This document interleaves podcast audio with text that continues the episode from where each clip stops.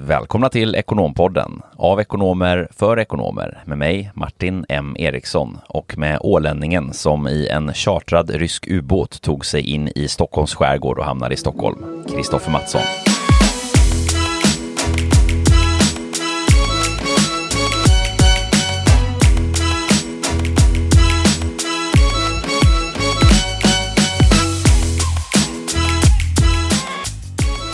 Härligt, alltid lika uh, inspirerande att höra dig presentera mig. Vad är det som är så inspirerande?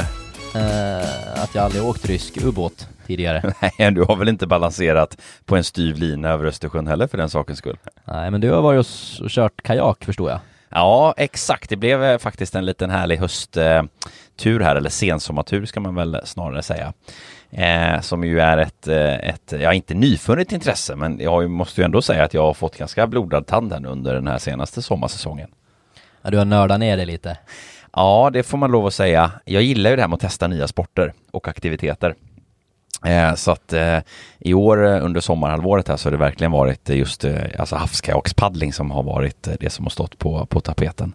Och eh, nej men det, det är riktigt, riktigt härligt när man börjar känna att man kommer in bra i det och eh, det är ganska både träning, en bra träningsform och ganska eh, meditativt också får man väl ändå lov att säga.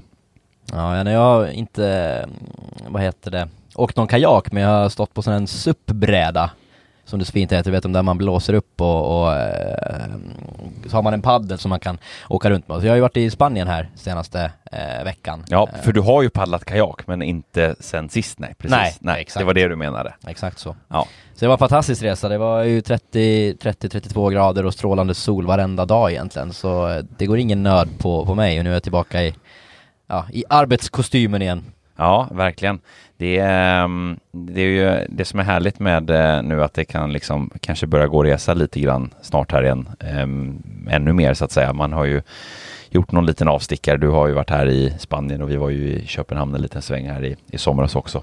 Ja, precis. Jag, jag likt många andra är ju säkert dubbel, dubbelchippad som man brukar säga, men dubbelvaccinerad. Får vi se om det kommer något tredje vaccin här eller om vi, om vi klarar oss utan det. Men det känns ju också som att vid någon tidpunkt så bör man ju komma till det läget där vi kommer bli tvungna att leva med det här, den här pandemin eller den här sjukdomen i någon mån. Det känns ju ändå som att det, alltså antalet allvarligt sjuka och, och inlagda och sådär i alla fall drastiskt går ner. Mm, det gör det. Ehm, och sen blir det väl ett normalläge också det här som du säger. Det är ju så har det varit med många många världspandemier eh, tidigare genom eh, alltså, eh, århundradena eh, att de här sjukdomarna finns ju faktiskt kvar, men i väldigt, väldigt, väldigt ringa omfattning. Och så kommer det väl säkert bli med den här covid, eh, eh covid-19 infektionen också. Det är väl eh, högst troligt. Ja, så är det, så är det. Och idag ska vi eh, prata om massa spännande grejer. Vi kommer att köra lite, lite spin-off tänkte jag säga, men lite fortsättning på egentligen vårt tidigare avsnitt här när vi pratar om vi pratade om redovisning och, och ja, vi diskuterade eh, skillnaden mellan bokföring och redovisning och skillnaden mellan en revisor och en redovisningsekonom eller redovisningskonsult. Och, och, och komma in på det och idag så kommer vi att fortsätta med det. Vi, vi avslöjade ju redan lite förra avsnittet här att vi kommer ha en gäst i, i studion. Mm. Och för er då som inte har lyssnat på det här avsnittet, det kanske man inte måste göra, eh, alltså det här som eh, du precis relaterade till det tidigare om redovisningsyrket. Men för er då som är lite eh, nya på det här och eh, inte riktigt har stenkoll på vad eh, en redovisningsekonom gör eller en konsult gör och skillnaderna mellan eh, lite olika yrkesroller inom det här, eh, Eh, så är det ett hett tips att lyssna in på det avsnittet eh, först eh, så får ni grunden och kan mycket, mycket lättare eh, ta in här dagens avsnitt och eh, kunna få bättre förståelse och nytta och glädje av allt det spännande som vi ska prata om idag. Med vår eminente gäst i Ekonompodden, Robert Tavo från Aspia. Välkommen hit! Stort tack, stort tack. Spännande att få vara här. Riktigt kul att ha det här. Och eh, ni två har ju ett litet eh, förflutet med varandra. Ja men det, det stämmer bra. Vi har, ja, men vi har spelat någon golfrunda med varandra men framförallt så, så har vi båda eh, härstammar ursprungligen då från, från PVC där vi jobbade tillsammans då eh, innan eh, du Robert sen eh, ja, jag ska inte säga, eh, men när, när, PVC egentligen blev Aspia då och, och du var med i den transformationen eh, och det var ju samma veva som, som jag då lämnade PVC för för Talents of Sweden egentligen men, men eh, jättekul att få jobba med dig där och, och superroligt att ha dig här i, idag i podden och få prata lite mer ja, men om din resa och vad du jobbar med i, idag och sådär. Så super, superroligt att, att, att ha dig här idag. Mm. Ja, men det ska bli riktigt kul. Uh, få göra premiär i, i poddens värld. Liksom. Att, uh, ja, det, det, det, här är din första podderfarenhet. Ja, det kan man nog säga. Så att jag är inte en riktig hejare på det ännu. Liksom. Men, men det här kanske är startskottet för, för det. Liksom. Att, uh... Ja, vi, vi ska ledsaga dig ja. om inte annat. men jag tänkte sådär lite, lite avslappnat så, så vore det kul bara att börja inleda lite med, men och, du får presentera dig själv lite kort. Alltså vad vad, vem du är och, och vart du kommer ifrån tänkte jag säga och vad du jobbar med i, idag, Robert. Mm. Precis, man kan ju börja hur långt bak i tiden som helst men med min ålder måste man ju liksom ta startdatum någon gång annars blir det alldeles för långt. Nej, så, ga så gammal är du inte Robert. Nej, och ser ju extremt ung och fräsch ut framförallt. Ja, ja, ja, tackar, tackar. Liksom. Uh, nej då, jag, jag, jag är gammal Lulebo så att jag flyttade ner för, ja det är dryga 20 år sedan nu. Det hörs. Ja, att du flyttade alltså? Ja, att jag flyttade och har tagit mig an allting vad Stockholm erbjuder. Uh, fick ett uh, erbjudande att börja jobba på PWC 2001 och som revisor. kom på ett riktigt härligt kontor ute i Täby, full fart. Det var mycket skoj där på i början. Det, det, man ville ha som ung. Det var en del fester, det var sport och det var ja, det var en del sena kvällar på jobbet också men, men eh, det blev lite andra familjen. Det här var lite på gamla goda tiden då låter det som. Ja, det är lite andra tider liksom. Det fanns lite mera utrymme där på den tiden också. Så... Men det, men det är ändå någonting som ändå fortsatt är kvar om man ska prata karriär och ekonomkarriär. Just att, att börja inom consulting i någon, någon form eh, på någon av de kanske, eh, ja, behöver inte vara någon av de större byråerna, men mellanstor till större byrå. Just att den, den sociala aspekten, jag tänker på dig Kristoffer som ju var, var eh, invandrare här i, i Sverige. Ja exakt, men och jag var ju lite precis som, som dig Robert också, jag började också på Täby då, ett, ett litet kontor i förhållande till en ganska stor arbetsgivare, både i riket och, och även globalt. Jag vet inte hur, hade du någon, någon, var det en tillfällighet att du hamnade just i Täby eller, eller hur kom det sig? Ja, det, det, var en rejäl tillfällighet. Liksom. Jag, jag, sökte ju lite jobb eh, nere i Stockholm. Jag hade bestämt mig att jag skulle till Stockholm. Men sen sökte jag och jag var runt eh, Kungsängen, Täby, inne på Sveavägen och allt möjligt. Liksom. Så att jag hade ju egentligen ingen större eh, koll på Stockholm. Så att när jag tog taxin ut till Täby så tänkte jag att det här är ju hur långt som helst. Här, här kan jag ju inte jobba. Det är ju roligt, det är ju nästan som att cirkeln sluts. Eh, jag tror att Tobias Stråle när han var här och gästade oss så pratade han ju om hur han stod i, nere på parkeringen och räknade sekunderna för att man fick inte komma för sent eller för tidigt till sin första anställningsintervju. Nej, precis, precis. Att, nej, det, det var jag blev otroligt väl omhändertagen från början och tyckte det var jätteroligt. Eh, han, han göra tio år faktiskt som, som revisor på den sidan. Eh, och eh, han testade på en massa olika arbetsmoment och massor med kunder, stora, små. Eh, men yrket förändrades lite grann och jag började titta på lite andra varianter. Började fundera på att ta mig någon annanstans. Men fick då istället frågan att gå över på då, då PWC gjorde en lite större satsning på hur man skulle driva redovisningssidan. Just det. Och, eh, och, att man skulle köra då lite mera teaminriktat, eh, lite grann som flytta över lite kunskap från revision till, till redovisning. Eh, fick den frågan och klev över där. Ehm, tyckte det var jätteroligt från dag ett. Så tyckte jag det var, det var jätteskoj att få, få vara på den, den sidan. Då, liksom. Ja, och få möjligheten då liksom eh, behålla kollegor och, och den kontorssvärmen och allting men ändå då jobba i en liten annorlunda roll då, som jag förstår det. Ja, precis. Och det, det var ju också den här uppbyggnadsfasen som jag även får vara på som, som Aspi har varit nu då, de eh, senaste tre åren. Att då fick man bygga en redovisningssida, liksom allt från grunden att göra om med allt, nya plattformar, eh, verktyg. Vi, vi satsade jättestort på den sidan.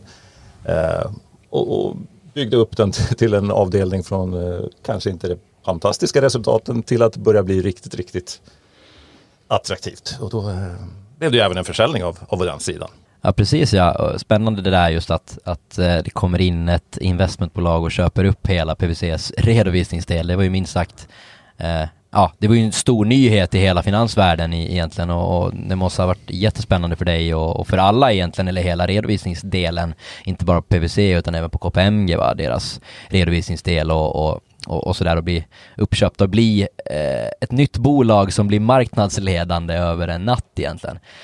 Um, och därav tycker väl vi att det är så fantastiskt roligt att ha dig här med i, i studion också då eh, Robert som faktiskt har stått på båda sidorna, både då Eh, första nästan tio åren i, i karriären som revisor och idag då som som ja, partner och, och redovisningskonsult eller eh, affärsutvecklare då på, på Aspia. Men vill du berätta lite där då om liksom, med din resa och skillnaderna mellan liksom redovisning och, och revision och, och, och ta vid där på, på de bitarna?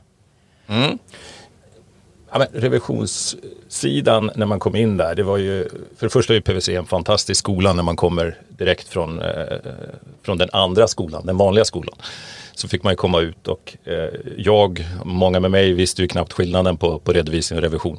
Eh, jag minns min första dag på, på, på Täbykontoret när jag fick ett uppdrag, jag brukar skoja om det där. Då fick jag bara höra att gör precis som de hade gjort föregående år. Jag tror baske mig jag satte punkten i meningarna på exakt samma ställe som de gjorde året innan. För, för jag förstod egentligen inte vad jag skulle göra. Det finns ju en klassisk sägning där eh, eh, läst, eh, ej förstått, accepteras utan anmärkning. ja men precis. Och så, så var det ju såklart på revision att visst, du gick ut och granskade bolag men Eh, det är klart att man inte hade helheten som, som ny eh, revisorsassistent utan man, eh, man försökte göra det man skulle och sen hade man ju då seniora personer som i flera led som hjälpte, hjälpte till och se till att det blev en ordning på allting i slutändan.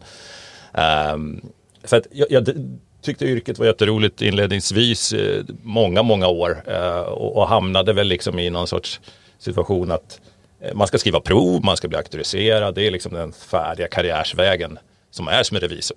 Um, jag eh, missade ju det provet och det var ju en katastrof den dagen man missade provet för då tänkte man hur ska den här karriären gå vidare? Nu finns det ju ingen karriär, liksom. man kan inte missa provet. Man kan ju skriva om provet. Exakt, exakt. Uh, om man vill. Om man vill, precis. Och, och eh, nej, men jag, jag, tyckte ändå att jag hade börjat komma till någon nivå att jobbet var kanske inte lika roligt längre och tänkte att ska jag testa något annat? Var till en del rekryteringsbyråer och hörde mig för lite grann och, och var, var, lite mer mottaglig på de här förfrågningarna man fick. Eh, så, sen, men sen fick jag faktiskt en fråga internt istället då, att, att byta eh, när, vi, när vi körde igång. Och det var min dåvarande coach då som ställde frågan att vill du inte testa redovisning men på PVC då istället. Kanske var tur att du missade det här provet. Eh, ja, jag brukar säga det efteråt. Sen om det är ett försvar för mig själv eller vad det nu var. Men det, det, det, det, är ju, det är ju helt ointressant egentligen, men det ja. faktum är att då hade du inte haft de erfarenheterna och upplevelserna som du har haft idag. Det har ju gått helt fantastiskt. Ja, exakt. Nej, men jag, jag tycker det har varit eh, väldigt roligt. Som sagt, uppbyggnad, vara med på den sidan. Eh, stora fördelen på redovisning, man får, man får komma ut till kunden lite mer och hjälpa till eh, under pågående år. Istället för att eh, komma in i efterhand. Ja, precis. Jobba lite proaktivt kanske istället för reaktivt. Det var väl min upplevelse av det också, att man verkligen liksom får vara med i, i nuet och inte bara titta i, i gamla siffror. Ja, ja exakt. Och jag kände att det passade mig bra. Liksom. Jag, jag, kan inte säga att jag kände mig som en redovisningsexpert när jag kom in. Utan jag kom väl in och bidrog lite med mina erfarenheter från revision. Hur man ska tänka i team och, och jobba ihop och, och dela upp arbetsuppgifter. Och, och så, så att, eh, sen dag, dag ett har jag egentligen tyckt att yrket har varit riktigt roligt. Och sen har man då fått nya roller och, och nu agerar jag väl mer som en eh, kundansvarig med, med allt vad det innebär. Då liksom. mm, spännande. Eh, jag tänker sådär, vad, vad, vad är största skillnaden spontant då liksom mellan PVC och, och hur det drevs i den regin mot Aspia och, och vad det är i, i, idag? Ja, eh, PVC är ju en partnerorganisation som drivs och, och, och styrs, ägs av, av partner helt och hållet. Eh, och det är klart beslut tas ju utifrån det som passar bäst för, för den organisationen eller den styrningen.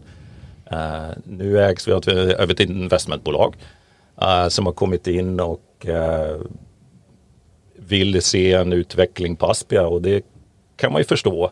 Eh, att det, det, det, är inget man gör över en natt. Liksom. Att starta ett så här stort bolag Eh, vi hade ju inte ens ett namn första tiden. Alltså det var, det var ju, inledningsvis gick vi ju alla och spänt och väntade på vad ska vi heta. Och, Precis, jag minns faktiskt tiden när man fick skicka in eh, förslag om ja. vad, vad det här nya bolaget skulle, skulle heta. Och jag tänkte vi kan väl ta vid där också, du får jättegärna berätta lite kort bara Robert, vad, vad liksom, många känner säkert till det, vad, vad Aspia erbjuder för tjänster och sådär, men, men om du då kort kanske berättar lite om din roll idag och vad faktiskt Aspia gör och, och, och vad man kan erbjuda för typer av tjänster, för det är väl allt från liksom Liksom redovisning till en full servicelösning med, med lön och, och rådgivning och skatt och, och specialistkompetens. Eh, intressant.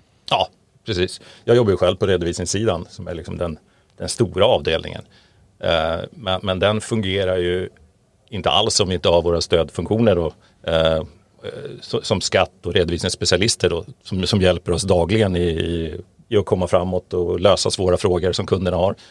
Det eh, finns massor med svåra frågor som inte vi har en aning om själva utan får, får ta god hjälp av våra då skatteexperter på Skeppsbron och eh, vi har en stor redovisningsspecialistavdelning eh, som växer enormt för behovet märker vi finns. Ehm, sen har vi en löne, lönesida som eh, löneavdelning som hanterar allt vad löner heter. För det är också ett specialområde som inte jag själv eller mina redovisningskollegor klarar av. Um, och sen har vi interimslösningar, alltså uthyrning. Vi har um, en hel avdelning där som, som hyr ut tjänster. Um, så att vi kan ju säga att just nu är vi då, eller nu har vi blivit ett, ett fullservicebolag. Eh, liksom. Det var vi inte första året. Det, det var en utmaning att sitta där och inte ha skatteexpertisen eller redovisningsspecialisterna. Och, um, Ja, spännande. Mm. Och det var lite som du var inne på, du har ju nästan, för jag frågade dig att det hade slagit dig om du skulle liksom testa något annat eller byta jobb eller sådär under din karriär, men, men det blev ju lite utav ett, ja, ett jobbbyte eh, när PVC blev Aspia då kan jag tänka mig, just att få bygga upp ett, ett bolag från, från grunden, men ändå ganska mycket strukturkapital. ja, men exakt, exakt, och det har ju varit en, en eh, jättespännande resa, liksom, att följa med Eh, de här dryga tre åren som vi har funnits. Då. Och, eh, som sagt, KPMG kom in ganska snabbt. Eh, vi fick Skeppsbron, eh, det var också ett förvärv och en del av oss. Men, men vi ser ju att vi har hela tiden fått bygga delar där, där organisationen har sagt att här kanske vi saknar kompetens. Så, så har vi ju fått gå ut på marknaden. Om vi inte har den själva så har vi kunnat få förvärva den eller, eller försöka ja, anställa för att skapa de här avdelningarna. Eh, men, men hela tiden med, med liksom IK i bakgrunden såklart och, och de har väl också förstått att det är klart att vi måste finnas som stöd för att det här bolaget ska kunna byggas upp till att bli vad det är idag. Och förhoppningsvis så har vi väl några år till framför oss med, med ganska bra utveckling. Då, ja, bygga vidare på det vi har kommit till nu. Mm. Eh, jag är lite nyfiken, vi har ju, jag och Martin i, i den här podden pratat väldigt mycket om den här omställningen efter corona och, och hur inte bara marknaden i stort men hur vår arbetssätt har förändrats. Och du nämnde ju också det när du fick chansen att gå över från, från revision till redovisning så, så pratade du om att ja men då skulle ni eh, kanske inte revolutionera men ni ska i alla fall förändra arbetssätten och kanske börja jobba lite mer processstyrt istället för att jobba kanske i silos att varje person har Eh, x antal bolag och, och, sådär men om, om du tittar tillbaka på de här gångna åren då som ju säkert har varit minst sagt händelserika för er också under, under corona och, och hur, hur skulle du säga liksom att men era arbetssätt och, och, och, marknaden i stort har påverkats eller, eller förändrats? Vad, vad, vad är, din, vad är din tank, dina tankar sådär i stort? Ja, alltså det är klart att när, när det här kom till oss så, så trodde man ju, man trodde ju inte det var sant. Man hade ju någon förhoppning att det här är över på en tre, fyra månader eller vad vi nu hade för några eh, illusioner i början innan man verkligen förstod vad det här var för någonting. Eh, men från den dagen när det egentligen blev liksom riktigt på pränt, jag tror det var en marsdag där då för två år sedan. Mm, slutet på mars var det ju där. Exakt. Eh, när vi då bestämde att nu går vi hem. Liksom. Vi, vi, vi tömmer kontoren och går hem och fortsätter jobba hemma. Och gjorde egentligen en total omställning av att från, från 100% beläggning på kontoret så på 48 timmar så hade vi ställt om vår verksamhet till att kunna jobba hemma. Mm. Och det, det involverade att folk fick låna hem lite skärmar och lite stolar och tangentbord och så vidare. Och sen installerar man kontoren då på hemmaplan. Eh, och, och hjälpmedlen fanns ju. Det är bara att vi hade ju inte riktigt börjat använda de här. Liksom, Teamsmöten och det som i början kändes väldigt krystat när man skulle se sig själv på bild. Och, ja, det, det, det, det gick enormt snabbt och jag tyckte bara interna omställningen som vi gjorde. Eh, jag tror, jag tror ingen trodde att det skulle gå så snabbt att kunna ställa om på det sättet. Sen, sen, blev det en vardag. Liksom. Det blev en vardag ganska snabbt att ta möten även med, med kunder de blev ju också mer och mer vana med det här. I början ville de ha telefonsamtal. Nej, inte Teams. Det, det känns inte riktigt bekvämt. Alltså. Men sen rullar det på. Liksom. Sen, nu tycker man ju att man är i... Det, det är det normala liksom hela tiden. Att, eh, en tvingande omställning och jag tänker ju så här, vi har ju också diskuterat det tidigare i podden just det här med produktivitet och distansarbete och hur det har påverkat och, och sådär och jag, jag är ju en sån som väldigt liksom beroende av ändå social interaktion och gärna träffa kollegor fysiskt och vara inne på kontoret och kanske inte nödvändigtvis måndag till fredag men ändå eh, har ett stort behov av det. Och hur upplever du då att det har påverkat dig just det här? Du, vi käkade en lunch här innan vi klev in i studion och, och då nämnde du det att ja men det har varit, finns ju många fördelar med det också, många uppsidor med att man verkligen har en eh, utökad flexibilitet och kunna styra sin arbetstid och, och, och sådär. Hur får du ihop vardagen nu och vad känner du att har kanske varit mest utmanande och, och vad tar du med dig som liksom, ja, de bra grejerna med det? Flexibiliteten, ja, den, den ökar ju självklart. Men alla restider man hade till och från möten, till och från jobbet. Eh, vi, vi sitter ju i Stockholm med allt vad det innebär med de här trafikkaoset ibland. Liksom. Som, som över en natt så hade man inte, inte de delarna att ta hänsyn till. Utan man kunde i stort sett kliva upp kvart i åtta och kvart över åtta satt man framför datorn och, och redo att ta tag i första mötet. Ehm, så, så, flexibiliteten på det sättet blev ju eh, på många sätt och vis positivt. Men, men det man har känt självklart det är när man saknar kollegor och vi har väl försökt kompensera med att ha lite teamsaktiviteter och så här, men det, det, blir ju inte riktigt på samma sätt att sitta och se ett ansikte och så kör man någon liten Kahoot-tävling eller något sånt där för att försöka liva upp vardagen och ändå få lite social samverkan med sina kollegor. Eh, men, men det har gått förvånansvärt bra. Jag, jag har ju familj, jag har fyra barn, varav eh, en som är snart sex månader. Eh, klart att jag har ju varit hemma under hela den sex månadersperioden men ändå jobbat. Eh, jag har ju upplevt något fantastiskt liksom att få med hela den tiden. Så det skulle jag säga, det är väl den stora positiva delen som, som råkade hända under corona. Mm. Annars hade jag väl varit iväg 8 till 5 varje dag. För det är ju också någonting man diskuterar just det här med work-life balance. Det är ju någonting som, som i alla fall inom PVCs väggar har varit ett sådant slagord att man, man ju försöker eftersträva och det är ju det, det passar ju många och, och sådär men, men det låter ju ändå som att det finns många fördelar med det, men om det blir någon sen kväll vid något tillfälle så ger det ju å andra sidan en stor flexibilitet att ja, men man kan hämta och lämna och, och det ena och det andra. Så det, det har ju verkligen båda, båda sidorna. Absolut, absolut. Och det, jag, jag skulle säga att jag, jag hade ju väl helst sett att det inte hade passerat förbi den här pandemin, men eh, jag tror att vi lyckades komma igenom den på ett väldigt bra sätt.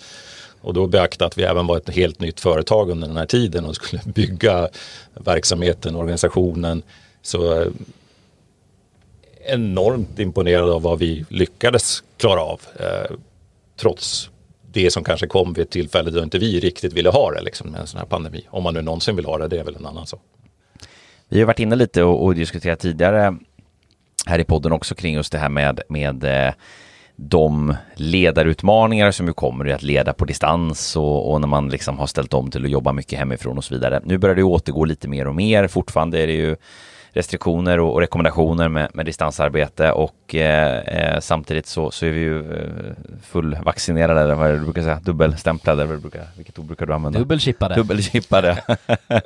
Eh, det, det, det, finns ju en myt om att direkt efter man har tagit den andra dosen så ska man lägga en, en sked mot, mot liksom, eh, ja. Sticket. mot sticket ja, och då ska den fastna där då för att det är magnet i, eller ja. jag, jag, jag, glömde ju förstås att testa det här precis när, när jag fick informationen då, men, men ja, så jag vet inte om det är en myt, men, men ja, där, därav dubbelchippningen då. Ja, intressant. Eh, precis, så av, av dubbelchipsanledningen då kan vi ju säga att, att eh, ändå fler och fler nu har börjat återgå. Det ser ju väldigt blandat ut på olika arbetsplatser. Vad, vad säger medarbetarna på ett bolag som Aspia, som är en så pass stor organisation ändå? Eh, Vad säger man om önskemålen om arbetssätt framåt? Tillbaks till kontor, fortsätt jobba hemma. Hur går orden? Vi, vi har ju alltid haft en bra flexibilitet med, med arbetstider. Alltså man, man, är inte styrd till exakta tider så det, det var ju en flexibilitet redan innan. Eh, men jag tror också att det har märkts att för, för, vissa personer så har det här hemarbetet passat enormt bra. Man har ju vissa roller där man kanske inte har behovet att se eh, kollegorna. Man behöver liksom inte för, för, för sina affärer och så vidare träffas eh, på ett kontor varenda dag. Och, och, och, då istället ha alternativet att kanske två dagar i veckan sitta hemma eh, och kunna kombinera sin arbetsuppgift hur bra som helst med, med, med hemmalivet och flexibiliteten. Så att jag är ganska så säker på att det, det, inte kommer att gå tillbaka fullt ut till hur det var innan. Mm. Utan det kommer nog vara önskemål från, eh, från personal och eh, hela vägen upp till styrning att det ska finnas en möjlighet att jobba hemma också. Mm. Och vi har ju sett att det går att lösa på, på väldigt bra sätt. Mm. Um, så jag tror att den flexibiliteten kommer nog bli ännu större här framöver. Att man kan, man kan, man kan få den möjligheten att sitta hemma om man så önskar. Precis, alla lägen normaliseras eh, ja, och det här precis. blir något nytt normalläge ändå till, till en ökad, ökad flexibilitet och, eh, och så vidare. Så att det är spännande. Eh, andra trender om man tänker, vi satt ju på vår lunch här och diskuterade lite grann eh, kring just det här med den digitala utvecklingen som ju är ett faktum som, som man kan konstatera eh, automatisering, dig, digitalisering och så vidare och som, som ju eh, är ett faktum i, i väldigt många eh, branscher och eh, inte minst inom, inom ekonomi och även redovisning. Ehm, hur, hur ser du på den, den trendutvecklingen och, och hur tar ni er an eh, detta omställningsarbete och utveckling också för den delen? Ja, alltså den är väl oundviklig. Liksom. Man ser ju hur snabbt det går i, i samhället i stort. Så det är klart att, att våran bransch eh, måste också gå från eh, papper, penna, den här långa raden av pärmar. Det, det, är ju ingen som vill ha det längre. Vi vill inte ha det, våra kunder vill inte ha det heller. Så att jag, jag tycker att eh, det är en tydlig trend som går åt det hållet. Um, jag tycker det är jättespännande att se var vi kommer att hamna. Eh, självklart så kommer vissa moment tror jag försvinna helt och hållet. Eh, det som vi idag som redovisningskonsulter gör kommer nog inte att finnas kvar. Sen om hur många år det tar, det är helt omöjligt att säga.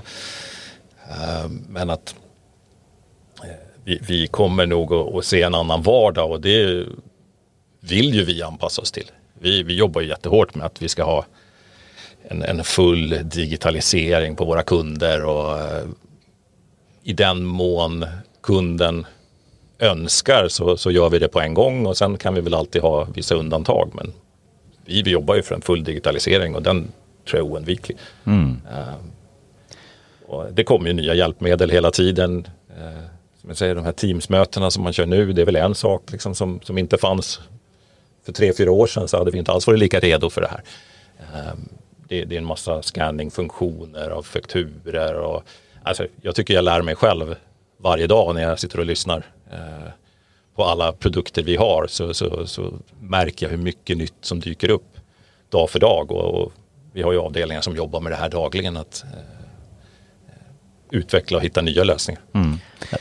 Det hade jag en liten eh, tanke om att just eh, investeras det mycket Eh, ja, men kapital och resurser på just de här bitarna med robotisering och digitalisering och liksom hur ska vi bli ännu mer innovativa och stötta våra kunder, hitta nya lösningar och, och sådär just för att du är också inne på det att rollen som redovisningskonsult kommer att förändras. Sen kanske hur, hur, hur snabbt det går eller, eller så, det, det kanske är svårt att, att spekulera i men, men just det kommer att ske en förändring. Det är mycket, lägger man mycket, mycket resurser på de bitarna just inom organisationen och sådär hur man ska liksom ligga i, i, i framkant och kunna stävja det på ett bra sätt. Ja, absolut. Alltså, vi, vi, eh, vi tittar ju hela tiden på det, liksom, hur vi ska kunna få våra kunder än mer digitala än de är idag. Eh, det, det är ett arbete som vi ser att vi kommer att vinna på, eh, vi som redovisningskonsulter, men sen även att kunderna önskar ju ha det här. Sen, sen är ju kunderna ganska tuffa kravställare. De är ju vana med att det här ska vara enkelt. Liksom, allting vi gör numera digitalt ska ju vara enkelt. Liksom. Alltså, är det någon som har en knölig, besvärlig lösning på sin bankapp eller något sånt där, då, då vet man ju att det, det går ju inte. Liksom. det här måste vara enkelt, det måste kunden kunna liksom lösa utan större problem. Och det är väl det mycket vi jobbar med, liksom att funktionerna ska, ska vara självklara för kunden när de kommer in. Vi säger att vi har en, en, en, plattform som, som heter My Business för kunderna och där när de kommer in så ska det inte vara Eh, det ska inte behövas eh, en massa instruktioner och utbildning utan de förväntar sig att det ska vara enkelt, lätt att lära sig och ta till sig på en gång. Svaret är väl ja, absolut. Vi lägger nog enormt mycket tid på den här digitaliseringen och hänga med. Liksom. Vi pratade om det eh, tidigare här i podden också, i vårt tidigare avsnitt om redovisning, just om, om hur utvecklingen i redovisningsrollen har sett ut. Alltså från, från ju den klassiska eh, eh, gammaldags redovisningskonsulten som ju gjorde ax till limpa och man eh, öppnade skokartongen med alla verifikat och sorterade upp allting och sen har man konterat och, och eh, eh, stängt bokslut och eh, har kundansvar och så vidare och gör i princip hela den här kedjan till ju den strukturen som ju många eh, mellan stora och större eh, aktörer idag tillämpar, det vill säga mer än en, en, en lite mer klassisk konsultpyramidstruktur då med, med olika så att säga nivåer eh, av, av, eh, av eh, kompetens då, att man gör då det som, som är på den eh, tillhör så att säga den nivån där man är, är anställd och jobbar. Eh, jag tänkte höra lite med dig Robert, vad har du att säga om, om liksom så kompetensutvecklingen framåt inom, inom just redovisning? Alltså, vi pratar om det här med digitalisering, automatisering, robotisering. Där har vi ju ett spår som är som rent tekniskt, att man behöver liksom kunna behärska och, och hantera de här tekniska hjälpmedlen och infrastrukturerna och förståelse för det. Eh, sen har vi också, märker vi också lite trender i, i vad för typ av kunder som, som efterfrågar era tjänster och då breddar man ju sig kanske lite från de här klassiska bara K2, nästan till bara K2-boksluten till, till lite andra typer av kunder som också, som, som också eh, är inne och, och frågar er om hjälp. Eh, om man tittar lite på, på liksom den, den trendutvecklingen sett till kompetens och kompetensutveckling som erbjuds för en person eh, som, som tar anställning hos er. Hur, hur, hur ser den ut skulle du säga och vad, vad är det för trender du, du på ett övergripande plan ändå ser finns där? Jag känner nog att eh, branschen som sådan försöker liksom höja sin kompetensnivå. Man tänker sig auktorisationsprov inom redovisning var kanske inte en självklarhet förut. Eh, som, som det var på revisionssidan till exempel, om vi nu pratade proven där tidigare. Mm, precis. Eh, men, men att det har blivit något hos oss som vi tycker är jätteviktigt att eh, oavsett om du ska bli då en, eh, som vi kallar sig, kundägare eller ansvarig eller inte så, så vill vi att så många som möjligt ska ta provet. Eh, så det, det, höjer ju kompetens och kvalitet på, på vår rådgivning.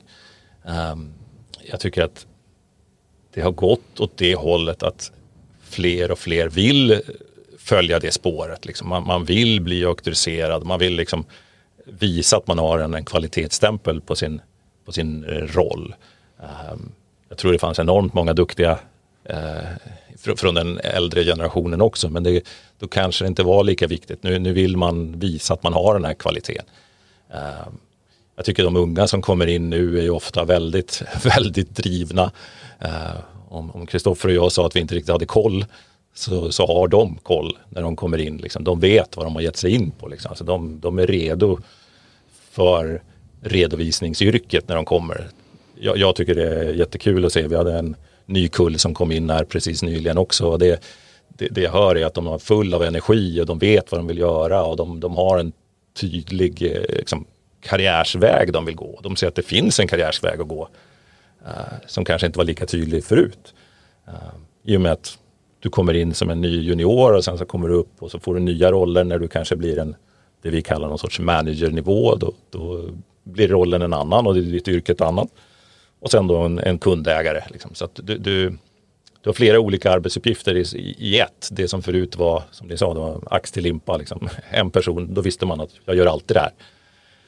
Eh, så, så, jag tror att det, det, har blivit intressant och det gör att vi får väldigt drivna uh, unga personer till oss eh, och det höjer ju kvaliteten på, på kompetensen. Och I, förhållande, i, I förlängningen så ska det väl leda till en ökad nivå på vår rådgivning också.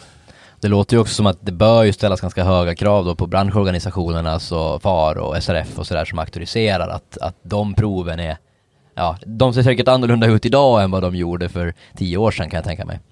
Ja, det tror jag också. Jag tror också det. Det är det som eh, kanske inte gav så mycket kvalitet från början eh, för, för, några, för ganska många år sedan.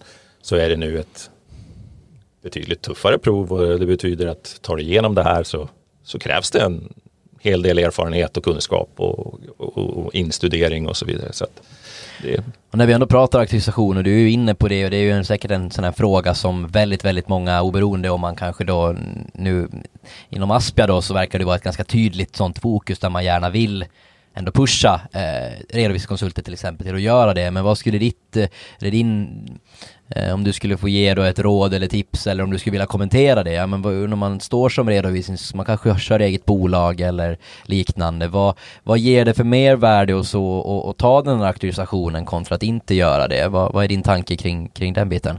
Ja, jag, jag tycker att man, man får en bredd, om inte annat, i sina kunskaper och man får liksom en insikt i vad du kan och, och var du kanske har dina luckor. Liksom. Jag tycker att många av de kollegorna jag pratar med på sistone, de säger att det är, det är en boost för din egen kunskap. Liksom. Just det där att sätta sig och, och, och driva sig själv till att studera inför ett prov. Alltså du, du kanske inte går så mycket, eh, eh skolan är ju slut, liksom. sen har vi utbildningar löpande, men, men att där får du liksom en liten boost som är liknande den som, som jag kände kanske när man läste för revisionsprovet förut. Att, oj, du, du tittade på nivåer eller tittade på områden som du inte hade tittat på förut och eh, insåg att här, här, här behöver jag nog bredda mig själv och eh, läsa in på och så vidare. Så att, mm. Ibland kan ett, ett stort värde också av att förstå komplexitet i andra områden eh, vara inte bara det, så att, säga, att, man, att man nödvändigtvis måste kunna det själv, utan att bara ha en förståelse för att det finns där på ett visst komplext plan och då veta när man kanske ska be andra om hjälp eller ta in experter och så vidare. Så, så har man en bristande kunskapsnivå, tänker jag generellt sett, om andra områden, om man får en fråga så kanske man ändå kan tänka sig att det där finns inte så mycket att göra utan det borde vara si eller så eller det borde vara ganska lätt att hantera. Men att ibland kan det vara ett värde bara av att förstå att nej, men här finns det faktiskt väldigt många olika vägar att gå eller alternativ mm. så att man kanske borde be någon annan om hjälp eller liknande. Så att, så att just att bli lite allmänbildad inom andra områden än också bara de man faktiskt kanske jobbar med inom redovisningen. Inom kanske andra redovisningsregelverk eller liknande kan göra att man får en ökad förståelse även om man inte är expert och aldrig ska svara på en fråga själv så finns det en fördel att kunna liksom ta sig an en frågeställning kanske och lättare förhålla sig till den och veta när man behöver ta hjälp och inte. Ja, det, jag håller med fullständigt. Det är, väl, det är väl lite det man lär sig. Ju, ju längre man är i yrket så börjar man inse var, var finns farorna, liksom. var, var är det svårt. Eh, Exakt. Jag vet att jag aldrig kommer att bli en momsexpert, men jag har fantastiska kollegor som är jätteduktiga på det. Eh, jag har redovisningsspecialister som jag ibland bara ringer. Jag tror att jag har koll på hela, hela uppdraget, men jag ringer dem ändå och frågar, har du någon åsikt om det här? Det har de oftast, liksom, för att eh, det, det, är otroligt svårt att ha koll på allting. Mm. Och, och som Kristoffer säger, vi, vi, har ju kanske en annan typ av bolag idag också eh, inom Aspia. Liksom det, är, eh, det är inte de här eh, som går på de enklaste regelverken K2 utan eh, vi, vi, har K3, avancerade K3, vi har IFRS-bolag och där krävs det ju enormt mycket för att ha fullständig kunskap. Och där har vi också rena specialister som, som i stort sett bara jobbar med IFRS. Och, jag, jag tycker att det är väl den känslan man har. Ju, ju, längre jag jobbar i yrket så börjar jag inse var jag inte ska ge mina egna råd och var jag ska ta hjälp. Hur ser du på ehm, eh, de så att säga, karriärvägar som finns eh, inom ert bolag? Eh, eller ett bolag i er storlek så att säga. Eh, om, om man är nyfiken på en, en redovisningskarriär eh, och vill hitta en arbetsgivare som eh, som eh, kan så att säga erbjuda en, en, en, kompetensutveckling. Ja, och kanske även om man går i tankarna att ja, jag är intresserad av redovisning, jag läste på universitetet till exempel, ska jag ta eh, Alltså ska jag jobba med det på en, på en byrå som konsult eller ska jag jobba med det inhouse på en redovisningsavdelning? Kanske om du skulle vilja diskutera lite till de, kring de största skillnaderna för de som är frågvisa och även då kanske diskutera fördelarna med att till exempel påbörja din karriär inom en organisation som, som Aspia med de möjligheterna som det eh, innebär. Ja, men jag, jag känner ju igen Aspia nu som eh, PVC till stor del var när jag började där. Eh, vi började ju vara ett eh, väldigt stort bolag. Eh, vi har ju alla tjänster eh, inom under samma tak. Uh, så det, det, finns ju enorma möjligheter. Det finns ju alltid en liten risk när man kommer in att det är så mycket nytt så man fokuserar ju bara på, på sin, sitt lilla spår, liksom, om man nu säger redovisning. Och, eh, och så tycker man att antingen är det här eh, jättebra så jag vill gå vidare eller så tycker man att det här passar inte mig. Eh, och, och, då kanske lämnar oss och går utanför byrån till en, ja, sitta inom linjen, alltså på ett, på ett företag, köra redovisning där eller kanske byta spåret helt.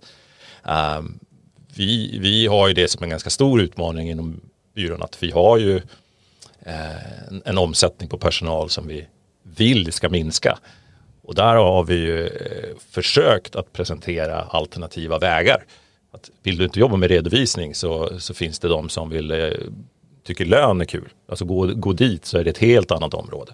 Eh, vi har ju som sagt interimtjänster, man kan gå ut och bli uthyrd till bolag fyra, fem, sex veckor i, i, i taget. Eh, komma tillbaka, ha då anställning hos oss i alla fall. Eh, sen eh, så tycker vi de som väldigt duktiga inom redovisning, de söker sig ofta mot redovisningsspecialisterna. Så att karriärvägarna är många, de, de, de är enormt många. Eh, vår utmaning är väl att de, de, nya ska känna till dem. Och det blir ju ofta så på ett stort bolag. Så tyckte jag det var på PwC också att jag kände inte till alla, alla tjänster som fanns där. Utan, och det, det är Aspias utmaning också. Att vi vill ju inte tappa dem utan vi vill ju hellre att de byter avdelning. Eh, så att inom byrån så finns det en enorm utveckling och utbildningsnivå. Du, du går mycket kurser inledningsvis och eh, det är väl den stora fördelen att jobba på, på ett sådant bolag som Aspia inledningsvis kontra att gå ut till ett företag där du kanske lär dig väldigt mycket om just det bolaget. Mm. Du, du, blir ju lite expert på, på det. Men sen är det lite som person. Uh, gillar man det här konsultyrket, uh, det, det, är ju inte så att jag jobbar med en kund i taget utan jag, jag har ju kanske 20 kunder som jag jobbar med mer aktivt eh, hela tiden. rullande schema. Och totalt har jag ett hundratal kunder. Eh, så, så, det blir ju aldrig en, en upprepning eller monotont på något sätt. Vissa passar jättebra, andra tycker att det är jobbigt. Nej, precis. Det har sina för och nackdelar och, och, och det kommer ju med den, den, ja. det priset att det blir hög variation eller eh, nöjet att det är hög variation. Det här är ju väldigt mycket återigen vem man är som individ och, och hur man är funtad så att säga. Eh, om, om huruvida man passar in eh, eller inte i, i konsultrollen och det sättet som man konsultar på. Men sen är det olika också som du säger att sitta på byrån och kanske hantera 20 kunders löpande redovisning eh, kontra att eh, ta en roll då i, i eh, eh, konsultbenet och vara ute under längre perioder. Alltså fortfarande korta interimuppdrag fast på ett, ett bolag åt gången så att säga. Eh, det, det, är ju varierande fast på olika sätt då. Det ena är ju nästan en variation flera gånger om dagen med olika kunder och det andra är ju att man varierar över tid mellan olika bolag. Eh, så att, eh, att vara konsult, att vara konsult kan ju vara, det är ett väldigt brett begrepp också. Ja, enormt, enormt. Och, eh, jag, jag tycker vi har, vi har blivit lite bättre på det i alla fall, att liksom fånga upp de här som, som kan tänka sig att byta mellan avdelningar och vi gör det lite lättare att göra de här bytena. Eh, men sen, sen finns det alltid de som tycker att just konsult, oavsett vilken roll det är, så, så tycker de inte att det är för dem. Eh, och, och, väljer att lämna. Och då tycker jag att, ja, då, då har de ju gjort eh, en ganska klar analys av det då, och då tycker jag de kanske, då slutar ju de av rätt anledning tycker jag. Eh, in, inte att de, de kunde ha testat något annat utan de känner att konsult som sådant var inte riktigt min grej. En fråga som slår mig här bara lite som jag blir lite nyfiken kring som jag såg som en av fördelarna när, när jag var på PVC och, och sådär just att det är en global organisation och att du har ju en ganska enkel och naturlig möjlighet att till exempel, ja men jag åker till Istanbul eller till Eh, London eller eh, var, var som och, och, tar kanske ett secondment där eller testar på den kulturen och lär mig. Är det någonting liksom jag tänker strategiskt att förvärva bolag i andra länder eller liksom den möjligheten i, i vilken utsträckning kan man få eh, få utlopp för de, för de grejerna inom, inom Aspia som organisation? För det är ju i Sverige nu eh, som, som är så att säga huvudmarknaden då, eh, eller hur? Det stämmer. Det stämmer. Vi, vi har ju redovisningssidan har vi i Sverige. Sen har vi lönesidan i hela Norden. Så att där har vi utbyte med, med alla de andra nordiska länderna. Eh, men, men vi har inte några utländska satsningar ännu så, utan vi har samarbetspartners, men inte på det sättet att vi kan eh, erbjuda en, en, en, enkel förflyttning utomlands. Utan, eh, eh det, det, har ju varit ett, ett eh, ganska eh, avancerat och tungt arbete att få det att fungera liksom bara som ett nytt bolag i Sverige. Ehm, sen ska inte jag säga att det inte finns planer på, på vidare förvärv utomlands. Det, det ligger nog utanför vad jag vet. Ja precis, man får ju se till att få det att fungera på hemmaplan först kanske. det blir ju att ta vatten över huvudet. Ehm, spännande, men jag tänkte också, eh, vi pratade lite om det här med, med att ha redo, eller jobba inhouse på en redovisningsbyrå eh, kontra jobba då i linjen eller eh, liknande på, på, i en organisation och sådär. Om man skulle vända på det då för, för liksom ja, företagsledare eller du ska bygga upp din ekonomifunktion eller du har en, en business på gång och, och sådär. Hur, hur, tycker du man ska tänka i de banorna så ska vi, eh, nu förstår jag att du är lite biased här till Aspia då naturligtvis, men, men jag tänker bara rent så spontant vad, om man skulle di diskutera lite det här med kanske fördelar, nackdelar eller hur ska man tänka? Ska jag ha redovisningen inhouse på min avdelning och, och, och eller ska jag eh, ja, det klassiska är ju det här att jag, jag släpper det som jag eh, inte tycker är roligt, jag gör det jag är bra på och så ger jag siffrorna till någon annan som kan. Men du får jättegärna bara eh, lägga din, din, eh, dina tankar kring det ämnet. Eh, jag tycker nog att det, det, det finns så enormt många lösningar och liksom det, det, är ju från kund till kund. Eh, jag har nog varit ute på ganska många säljmöten där vi ganska snabbt har kommit fram till att okej, okay, era behov som ni har eh, för redovisningstjänsterna vill ni kombinera med en administrativ tjänst, eh, kanske svara i telefon, öppna dörrar och så vidare. Ja, då, då är det klart att behöver ni båda dem i en och samma person, då, då, då är det ju nästan omöjligt för oss att, att finnas där och hjälpa till. Men, men eh, sen finns det de som tycker bara, vi hanterar allt det andra själva, liksom, men vi behöver någon som bara tar hand om redovisningen. Och då brukar det ofta handla om att, okej, okay, hur, hur, eh, hur mycket timmar tror du det här skulle ta för en, en eh, konsult hos er? Och så, så ger de en uppskattning. Då kan det ju ganska snabbt visa att det här är ju inte en hel, hel tjänst, det är inte en heltidstjänst. Ska du betala för någon 40 timmar i veckan som kanske gör ett arbete på, på 25 timmar. Då kan vi ofta visa fördelarna med, med att vara konsulter och att ni, ni hyr in oss, lägger tjänsterna hos oss. Vi kan eh, finnas där, vi är inte alls lika känsliga mot eh, sjukdom, eh, uppsägningar och så vidare. För vi kan hela tiden ersätta den här personen som, som ni får tilldelad till er.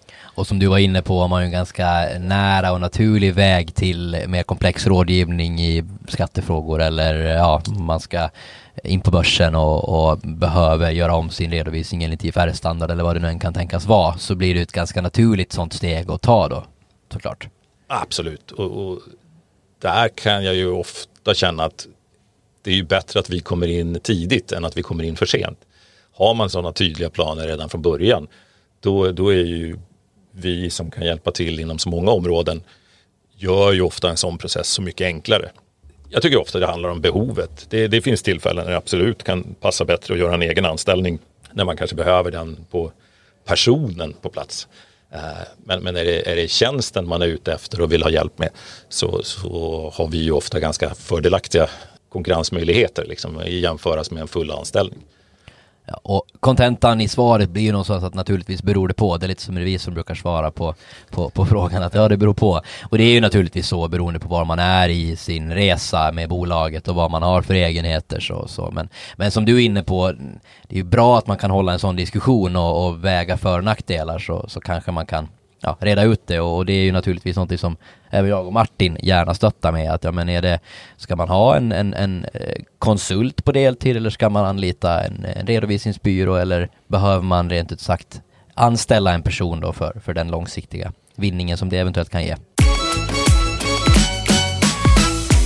Ja, snyggt eh, Robert. Jäkligt spännande att höra verkligen dina eh, infallsvinklar och, och resonemang eh, på många av de här eh, de här frågeställningarna. Du som ju har jobbat som konsult under väldigt, väldigt många år eh, och eh, ju har sett många genom åren också. Eh, om man nu ska ha en karriär eller karriärutveckling i någon form av konsultroll, eh, oavsett kanske vilken, eh, generellt just till, till yrkeskategorin av eh, så att säga, konsulter här inom, inom, inom ekonomi. Då. Eh, har du något så här stalltips som är så här att men, det här, det här ska du ha med eller tänka på för att du ska få en, en bra fin utveckling? Ja, alltså marknadsföra sig själv är ju aldrig fel. Och det gör man ju absolut bäst genom att gå ut till kunden.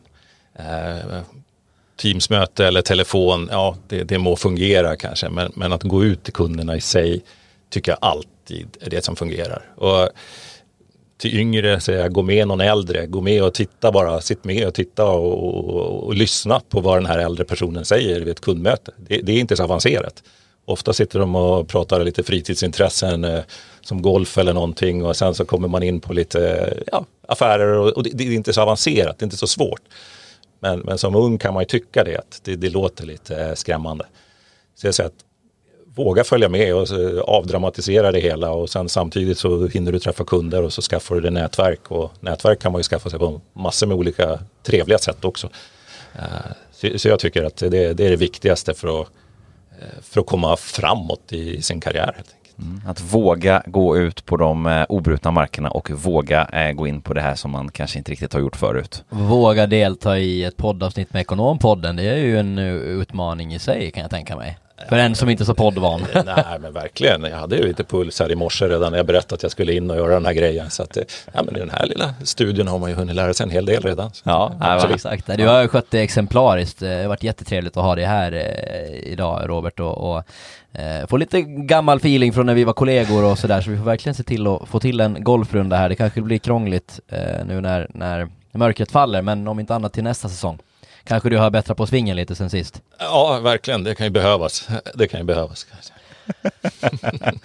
Härligt! Nej, stort tack Robert för, för ditt deltagande idag. Eh, det har varit riktigt fint att, att få, få eh, dela de här resonemangen och höra dina här eh, idag, eh, verkligen. Och till er alla där ute säger vi våga möta hösten, för den är här nu. Ja, och även då naturligtvis om ni har frågor och funderingar till, till oss eller för den delen till, till Robert eh, så tveka inte att höra av oss till, till oss så ser vi till att, att han får ta del av dem och, och besvara dem här. Så eh, ja, med det så tänker jag att vi avrundar för den här gången och, och stort tack till dig Robert och kul att du ville vara med. Eh, och så ses vi om två veckor igen, eller vi hörs ska vi säga.